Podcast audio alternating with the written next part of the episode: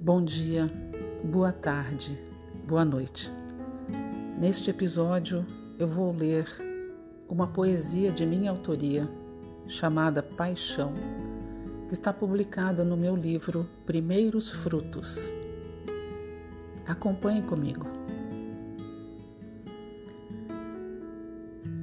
A pressa do mundo se foi, o tempo se esqueceu de passar.